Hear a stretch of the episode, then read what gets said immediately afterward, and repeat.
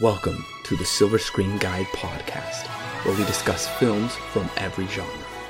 So sit back, relax, and enjoy the podcast. Welcome back, listeners, to the ninth installment in our Star Trek movie review series. Today we will be discussing Star Trek Insurrection.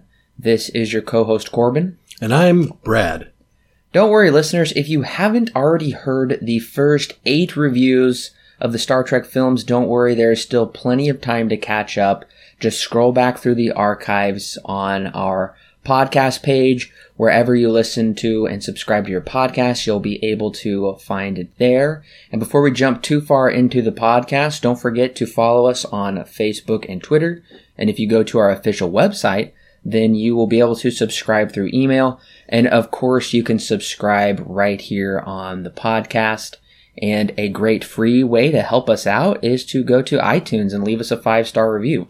That's not to inflate our egos at all. That is to make sure other people are able to find our podcast in the rankings under movies and TV shows. That really does help others join the silver screen community. So that's a great way to uh, great free way to help us. And if you're looking to support us financially and get some great bonus content while you're doing it, then head on over to our Patreon page where we have our thoughts on the latest movie news and trailers, movie commentaries, Q&As, tons of categories there, all starting for the price of a Starbucks cup of coffee. All of those links are in the description below. We made them incredibly easy for you to find and navigate and get to. Star Trek Insurrection was released December 11th, 1998, about two years after Star Trek First Contact, which, as we mentioned in the previous podcast, was huge. It was nominated for an Academy Award. IMDb users ranked it the seventh greatest film of all time. It was the most popular Star Trek movie to date. It had really reinvigorated the franchise, and I think a lot of that people accredit it to Jonathan Frakes, who always has played Riker in the TV show, and he is back directing this film. Now, the writers for this film have never worked on Star Trek before. I was really surprised to see we had two new writers. I couldn't find anything as to why the previous writers left the production, but these new writers, Michael Piller, who wrote a bunch of TV shows, this was his first theatrical film he had ever written, and the story was done by Rick Berman who has story credits for all of these Star Trek Next Generation Picard type films. And Jerry Goldsmith is back doing the score for, I, believe, the third time. Now, currently on IMDb, this film holds a 6.4, which is not as well as the last film's very high 7.6. Now, going back in time, the studio was hoping to capture the success of the fourth film because it was a lighthearted, fun film, and they felt like First Contact did great, and they wanted to ride off of the success of that as well. But what if they could do it and make it more of a more of a fun Star Trek film? And at the time, Star Trek IV: The Voyage Home was the most profitable film and the most well received overall over the years. So they did bring these two writers on board, and these writers wanted to adapt stories similar to either Heart of Darkness or The Prisoner of Zenda, neither of which are lighthearted stories. Yeah, that's an unusual comparison then. It would be interesting to see Star Trek films go along those lines, but nevertheless, we don't have a plot anywhere near that. And originally, the film was going to be called Star Trek Stardust, which was taken from the Hoagy Carmichael song. Yeah, that's very lighthearted. I've never heard kind of whimsical, you know, the whole idea. That that doesn't fit this. Hmm. It seems to be kind of a whimsical title, and they knew that as well, so they came up with a bunch of titles. I'll tell you all the titles they thought of here in just a minute. Now, after a few drafts, no one was pleased with this script. Even I'm still not. well, and we'll talk about why we're not. But Patrick Stewart felt it was a step back in scope from First Contact. Mm-hmm. And he was really concerned about the script, even claiming it was only suitable for a TV episode. Interesting. Now, after reading one of the more complete drafts of the script, the studio head sent a memo to screenwriter Michael Piller, and the memo said it was easily the funniest and sexiest Star Trek story to date. I don't know what script they were reading. Yeah, really. Now, some of the working titles for the original drafts of the film was uh, Prime Directive, The Directive, The Resignation, which sounds stupid, The Enemy Within, Breach of Promise, Dereliction of Duty, that's too much of a mouthful, and Apostasy. Of those, I think the only one I would think is a kind of a cool title is Star Trek Apostasy. Apostasy is a cool word. Yeah, that that really uh, that that would have been a good title. I like that. And they did take the time to come up with these titles because they knew the studio would reject Star Trek Stardust. Yeah.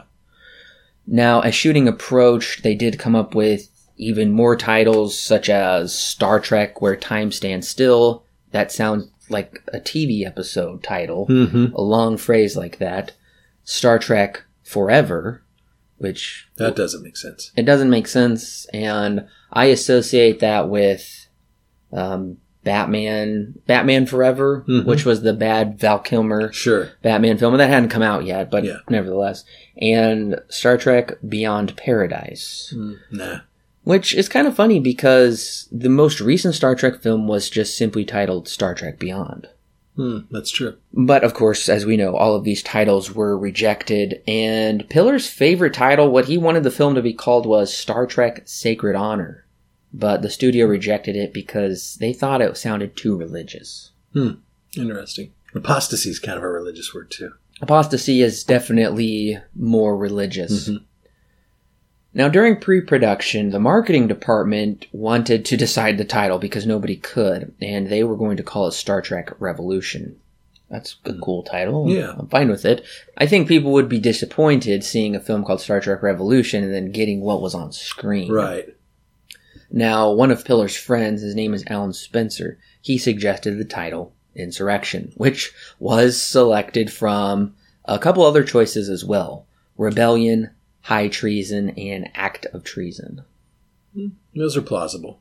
Those are plausible, except Act of Treason seems too long. Yeah. Rebellion, uh, maybe is more plausible. Yes. Yeah. Now, later on, during the course of the plot, which don't worry, no spoilers just yet, but one of the things Patrick Stewart disliked, I would say, most about the plot is he didn't like the idea of running to the hills. He instead wanted it to be like the Battle of the Alamo. Hmm. What if they last stand type yeah, thing, yeah. What if they took their stand instead of just running away? Unfortunately, Piller couldn't figure out how to incorporate that into the script, and apparently their budget wouldn't allow for it. Hmm. Which seems unlikely. It seems inconceivable. They had a $58 million budget, which was a lot bigger than last time. Their budget keeps going up, and the last film was much better. They could figure Hmm, they could have figured a way. Yeah. they could have. Now, after the film's release, they wanted to break the two year release cycle because every two years, except for I think one of the previous films, a new Star Trek movie comes out. They wanted it to wait three years because it would be the year 2001.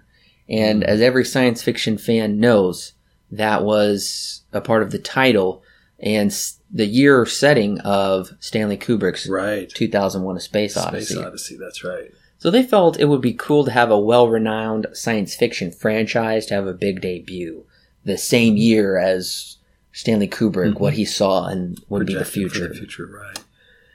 But that did not come to pass. Star Trek Nemesis would come out in 2002, four mm-hmm. years later. And I believe I know why, but we will talk about that next week, listeners, in our review. So, critically, how was this film received? Well, only 54% of critics gave it a positive review, as opposed to 93% Yeah. of the last film. Huge disparity there. It really is. Now on Metascore, it got a 64, which isn't anything to write home about. Still, that's technically a positive mm-hmm. score, but nevertheless on the lower side. And audiences actually gave the film a B plus. Now, some of you may think, well, that's not too bad, But if a film is good, it will be somewhere between an A minus Mhm. and an A plus. A B plus means it's okay, it's fine, according to Cinema Score. That is. and that's the lowest aside from Star Trek Generations, which I could understand why. Make sure to listen to our review of that one. Now, uh, the last film did receive an A minus and also a Metascore of 71. The opening weekend for this film, it was number one at the box office. No surprise there. Right. But it had a lower opening than expected than the previous film, uh, maybe even the previous two films actually, with $22 million. Now, that's lower by $8 million than the last film. And the budget for this film, as I previously mentioned, was $58 million. Domestically, it grossed $70 million, only $12 million more than its budget. That's bad yeah. And foreign gross 42 million for a worldwide total of 112.5 million dollars considering first contact made 146 dollars 146 million dollars Hmm. worldwide as you can see i don't really understand why this film didn't do better at the box office my only guess is word of mouth That's and- what I was going to say. I wonder if it's word of mouth. yeah You know, the first day hits and whoa, what a dipo- disappointment in some people and it catches on. I just wonder about that. I'm pretty sure that's probably it because ultimately the film was number one opening weekend and it didn't stay number one for the next weekend. It still did okay. Some weak competition too. It did have some weak competition. It was going up against A Bug's Life, which is clearly directed towards kids and families. Right. Um, Michael Keaton's Jack Frost, Yeah. kind of a weird hmm Christmas fantasy type movie. Uh, Will, I believe Will Smith and, um, oh, I can't remember his name. What's what? Who's the star of the French Connection? Uh, Gene Hackman. Gene Hackman, Enemy of the State, Mhm. and the Rugrats movie. So kind of some kids, kind Yeah. of family movie. So Star Trek should have had no problem going Right. forth from there. Right. But nevertheless, we know that it didn't do very well, and none of these movies did well either, except A Bug's Life hmm because it's Pixar. That's Sure. That people look back on that as more of an enjoyable film, but Mhm. nobody's talking about Enemy of the State or Rugrats anymore. Right. Not the movie, at least. So, as far as it goes in the series, adjusting for inflation, and even if you don't adjust for inflation, regardless, this is the 11th lowest grossing of the 13 movies released so far. And the two below it are Star Trek V, hmm The Final Frontier, and our next week's review, Star Trek Nemesis, did gross lower than this. Ouch. That doesn't mean it's going to be a worse Right. movie, Yeah. but you could. I think listeners, by the time our review is done, you'll understand why audiences weren't turning out in droves to see the next Star Hmm. Trek film. Well, listeners, we are about to talk about the plot of Star Trek Insurrection. If you haven't seen the film and you don't want it spoiled for you, because we will be talking spoilers, go ahead and click pause right now. The film is streaming on Amazon Prime Video if you have a subscription to that, which is where we watched it. And I believe it's also on Hulu, so you have two options for you to go see, or of course, just go the classic route and rent it that way.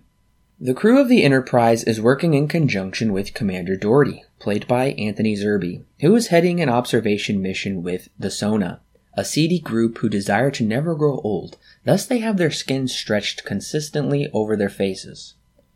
The group they are observing are the Baku, a peaceful people who hold the galaxy's greatest secret. One day, Data, reprised by Brent Spiner, goes crazy, revealing himself to the village. Picard, reprised by Patrick Stewart, is worried they have violated the Prime Directive, which means they cannot reveal themselves to a less advanced race. Picard, with the help of Worf, reprised by Michael Dorn, are able to fix Data. The crew of the Enterprise go down to the planet's surface where Picard meets his new love interest, Anij, played by Donna Murphy. She reveals to him they know how to warp travel, but gave it up for a more tranquil life. That was more than 300 years ago, well before the original Enterprise crew were even infants. This planet they're on is a rejuvenating life source that keeps them forever young. With the help of the village children, Data uncovers why he went crazy. He found out the real reason the Sona are observing the Baku. They wish to secretly transport them off the planet so the Sona can have the youthful regeneration all to themselves. Dougherty justifies this to Picard as healing for the entire galaxy. Little does Dougherty know, the Sona are actually disgruntled Baku who are back for revenge. When the Sona mount an attack on the Baku, the Enterprise crew, who have committed insurrection against Starfleet, run to the hills with the Baku. Picard and Anij are captured by the Sona. While on their ship, Picard turns their second in command, Gallatin, played by Greg Henry, against their leader, Ruafo, played by F. Murray Abraham. In an explosive final battle, Picard destroys Ruafo and the remaining Sona are assimilated back into the Baku. Picard, although he doesn't want to leave, realizes he must fulfill his duty to Starfleet.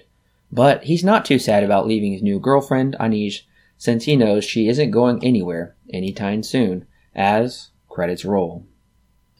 First off, I do want to start with some of the good elements of this film, and of course, I always like seeing these characters again on another adventure.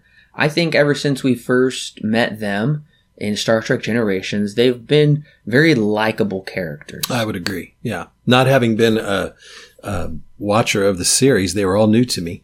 Uh, just heard of them, of course, but I like the characters as they've been revealed. I do as well, and I do like the Baku village. I know some people don't really like how this film opens, but I like how it opens. We thought it might have been back in time. Yeah, I liked it. I really did. I'd had hopes for it in the beginning there. Yes, and I like the tranquility of the village, and I like that for the most part, this is an easily digestible Star Trek film, Mhm. unlike previous ones that have been very boring in the second act or overly complicated throughout the whole film, or they just haven't even developed well enough. At least this one, I would say, for the most part, you can watch and enjoy kind of those simple elements Mhm. of this little adventure. Um, I will say my favorite scene of the whole movie probably is when Geordi, who's played by LeVar Burton, when he sees the sunrise for the first Hmm. time and these re- this Yeah. rejuvenating planet has healed his eyes. That's beautiful. Yeah. I did like that sentimental moment. Uh, I do wish we kind of had more of those. I, I know there are a lot of character moments in this movie where it's just a lot of characters just Mhm. talking pretty much, and kind of the action is reserved for the end of the film. But I do think they could have capitalized on it and made it a little more meaningful. I know I think fans were probably excited to see Riker and Troi kind of have this blossoming romance uh, I, that was teased even in the very first episode of the series. So I guess it was kind of cool to see them, you know, become a couple. But I guess it wasn't very genuine since it was maybe the planet giving them these feelings, or maybe it was bringing them out. I'm I'm not quite sure on that. Well, that's kind of where my compliments for the movie stop because this is a we both said it this is a TV episode plot. Absolutely. Very weak on a cinematic scale. And even Patrick Stewart said that. Yeah, that was interesting. You noted that in your beginning. I was like, wow, he was, he could see it. And I I just I'm really confused because First Contact I would say had an epic story. Only the only one with a really epic story that had anything to had any real stakes aside from the storyline between the Wrath of Khan and the search for Spock. Hmm. Um, I'm just shocked. We we go back to this kind of flavor of the week episode that Yeah. it, it doesn't have any real consequences. It shocked, it shocks me even more knowing that they all saw that, especially some of the lead character like Picard, Patrick Stewart. And how did it get to the final? How did it get to the final um take and put onto the big screen? I, you would just think somebody would have put their foot down and said, "Wait a second, guys, this isn't working." Uh, you know, as the plot develops and everything. I mean, they filmed it out. Obviously, um, they finished the script, filmed it. You know, said their lines. They had to know how weak it was. And there was a conversation. Piller was really worried about talking with Patrick Stewart because Patrick Stewart had been very vocal about how this was just going to be a very weak film. He was right. Ultimately, I think, I don't know. I don't know what Picard, or not Picard, what Patrick Stewart could have done at this point. Well, yeah, that's just it. I'm putting more power in his hands to say you can stomp your foot and say I'm not going to be in that movie or whatever. That's not going to happen. So retrospectively, I'm thinking, why didn't somebody put their foot down? But it just seems, wow, how could they put out such a bad product after such a good product? Well, the studio thought this was going to be, they thought The Wrath of Khan was this incredible action sci fi film, and people loved it. But they also thought The Voyage Home was this goofy comedy, and people did love that as well. So they thought, we just had First Contact, which was our Wrath of Khan. Hmm. Now we're going to have this next movie, which will be our Voyage Home, and it'll be our comedic Star Trek film. But it's it's not funny. Didn't work. No, Yeah. and you noticed there was some jokes that we did laugh at. Yeah. I thought, um, but it it didn't go that it didn't go comedic enough. If they were going to do that, it was just interspersed, and I believe that is a real. Uh, I, I liked the comedy for what it was, but there wasn't enough comedy, or the action had no stakes uh, whatsoever. They were just shooting robots. Nobody died. They were Right. just warped up to the ship. They tried a lot of different elements and they all fell flat. You know, comedy didn't have quite enough if they were going to go that way, as you said. The the stakes, there was no real danger involved. Nobody died. Nobody was even in danger of dying, quite frankly. Um, there, there just didn't seem to be a great stake uh, involved, and it, everything just kept leaving you unfulfilled as a viewer. And I remember you saying that was one of your biggest issues, especially when we were going into the third act, is you were saying how there's no real consequences to anything here. I'm, I'm not emotionally connected to anything in this movie saying, how's this going to turn out? And I believe one of the major problems of that is they don't establish any kind of emotional plight of really any of the characters Yeah. in the beginning of the movie. And I know we talked about how there is this final mystery that is revealed that the Sona are actually Baku. Yeah. Now, Wow, that came out of left field at the very end of the movie. it did come out of left field. They didn't tease it whatsoever. And I know that was supposed to be this really cool revelation and make us reevaluate It was everything just too we've late. seen. It was too late. The film should have opened instead of with this. It was kind of interesting to see, wonder why Data was going crazy and running. Yeah, he was just this that intrigued me a little bit. Yeah, It intrigued me a little bit, but nevertheless, what would have been a better structured story and more of an emotional pull was seeing, I don't know, many, many years in the past, these Sona, but as these young Baku. Every Right. Abraham which without you any learn at the end of the movie. Wouldn't that have been cool to Mm-hmm. to, to to connect that? Wow. it would have drawn back a lot better, and it would have given us a thing to think about throughout the movie. Why did we see these Baku leave? Why was there these bad feelings? Right. this seems sad. We we would know also for a fact this isn't a perfect village. They they always portray it as this Right. utopia, but we know not everybody felt that way. Yeah, that's right. Those those elements would have redeemed this whole plot. It would have emotionally drawn us into the outcome.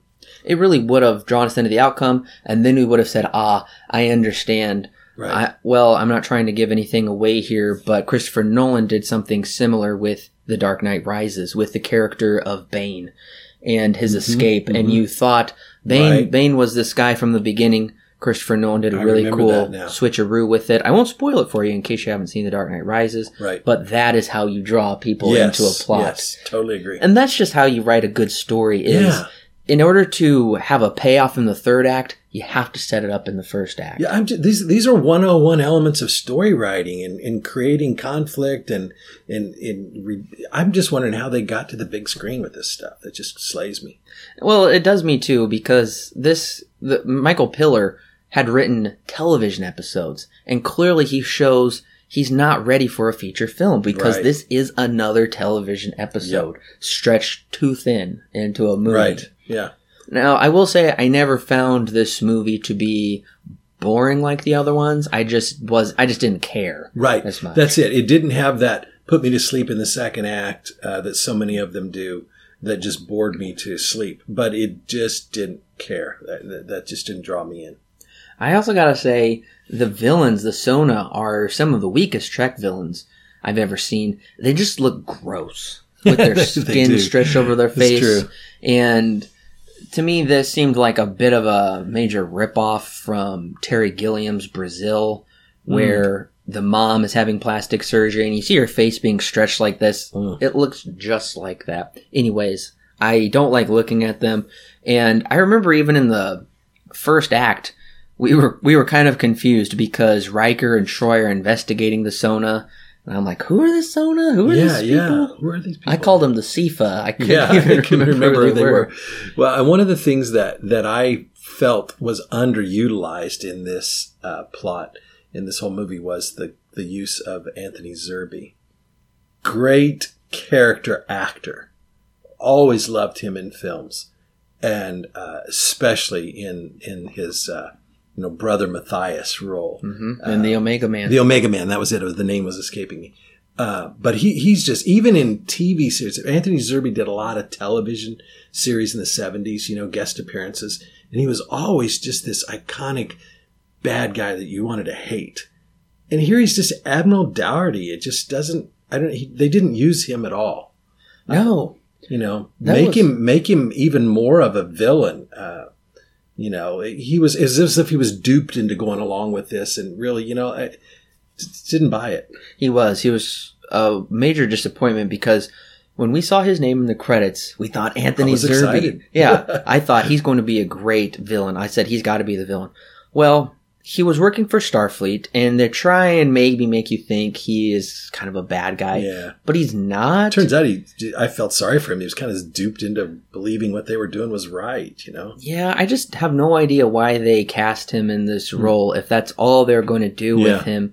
And he never really has any moment to shine. Mm-mm. He's forgettable and he is taken out pretty easily by Ruafo Yeah, pretty easily. Yeah. in a horrible visual effects thing where his eyes start stretching in his face. Yeah. It just was silly.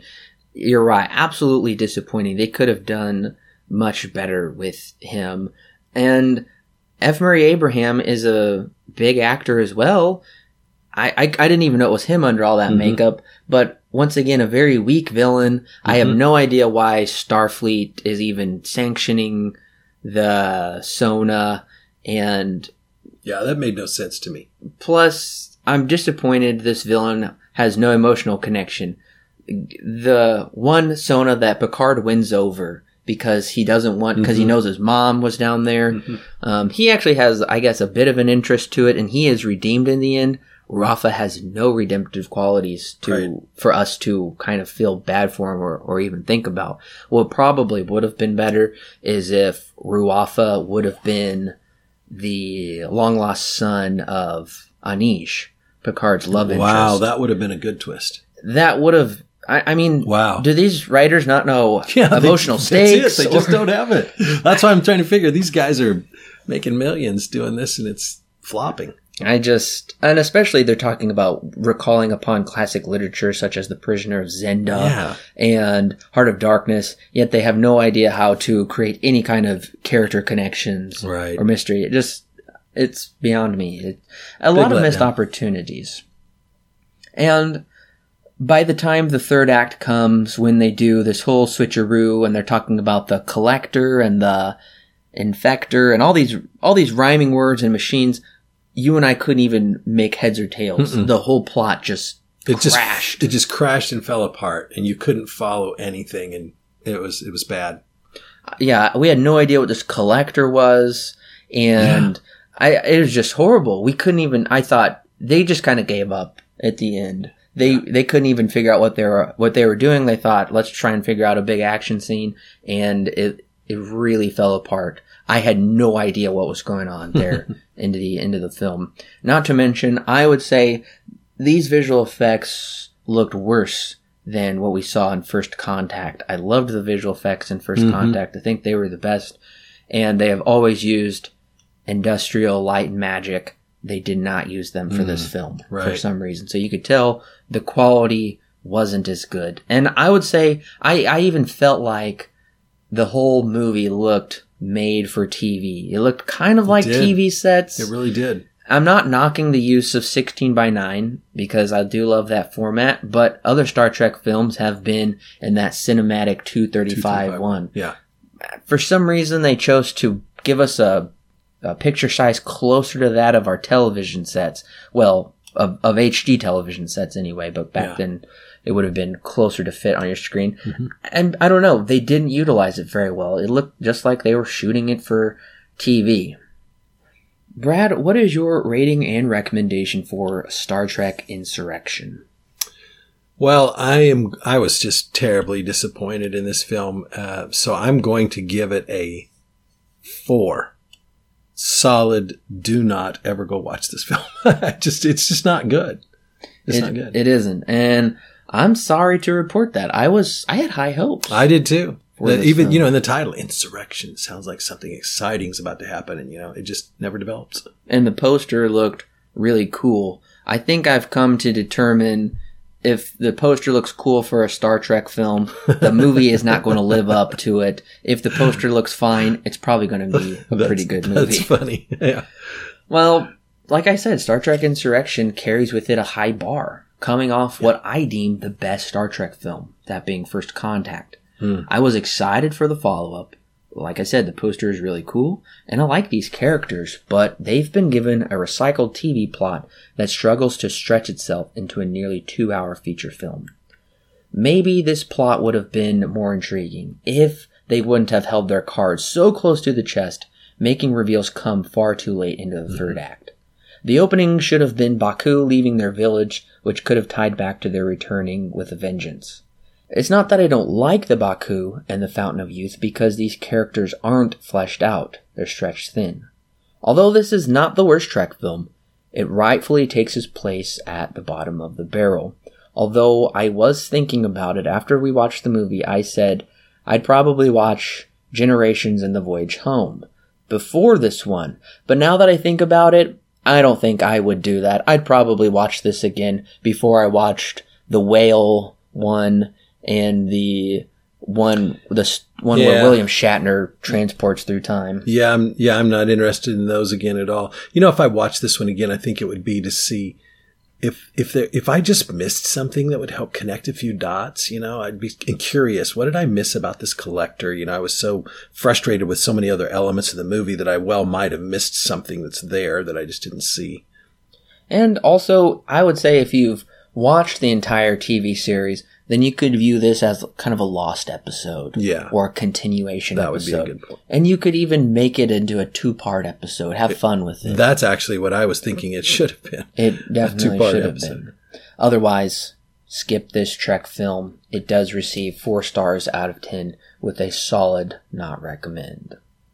The other one thing that I did kind of forget to mention that I was a little annoyed with is this kind of quasi socialist worldview of a perfect society of farmers and laborers who have no need for weapons and have foregone the inventions of capitalism. Mm-hmm. They don't drive it home too far, although they're saying we don't have any weapons, we don't need them.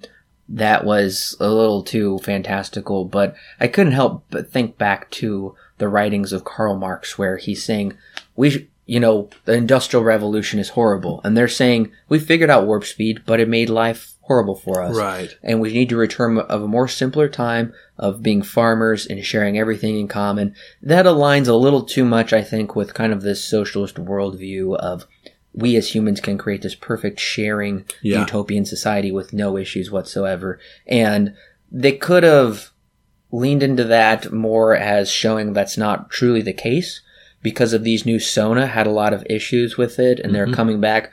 Once again, I don't think the writers were even smart enough to That's probably be able to work that into a deeper worldview of right. socioeconomics. Yeah, they definitely weren't smart enough to do that. I do have hope, listeners, for next week with Star Trek Nemesis because the villain is Tom Hardy. That excites me. I like Tom Hardy a lot, and I've never seen him at what he would have been that young. Yeah, in 2002, he is a really famous actor nowadays. He is an Academy Award nominated actor. I don't know if he's ever won yet, but he is nevertheless a big actor nowadays. He was not as big of an actor back in Star Trek Nemesis, but nevertheless, he is their villain. I don't know the plot of Nemesis. I've just seen the poster. It's a very creepy looking poster, which we can Hmm. talk about next week. Listeners, if you haven't already clicked subscribe, don't forget to do so. That way you will not miss our review next week. And don't worry, we will be coming back to finish up our M. Night Shyamalan retrospective series. We will also be reviewing all of the Terminator films leading up to Terminator Dark Fate. Alan will be coming back to review those with me very soon. We will be releasing a brief podcast with Alan and I talking about an update for the rest of the release calendar for the rest of the year here on Silver Screen Guide. And once again, don't forget if you haven't already gone over to our Facebook and Twitter pages and subscribed on those, and even check out our official website. We have more than just podcasts. We have written articles. Most recently, we published the James Bond article where we watched all 25 films ish. We did watch one technically unofficial film with Sean Connery, but we did talk about everything you needed to know and we ranked all of them. The Bond girls, we talk about everything in that article. That's over on the website.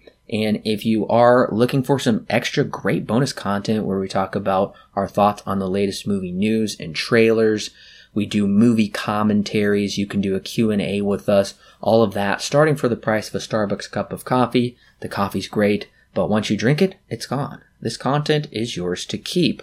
Even if you stop subscribing over there on our Patreon page, all of that is in the links in the description below. We love talking about movies and we love talking about them with you. So make sure to share it with your friends so we can continue to grow the Silver Screen Guide and the conversation. Brad, thanks for joining me. Hey, it's been great fun. Thank you. Lo- looking forward to Nemesis. Yes, listeners, next week we will be coming back to you with Star Trek Nemesis.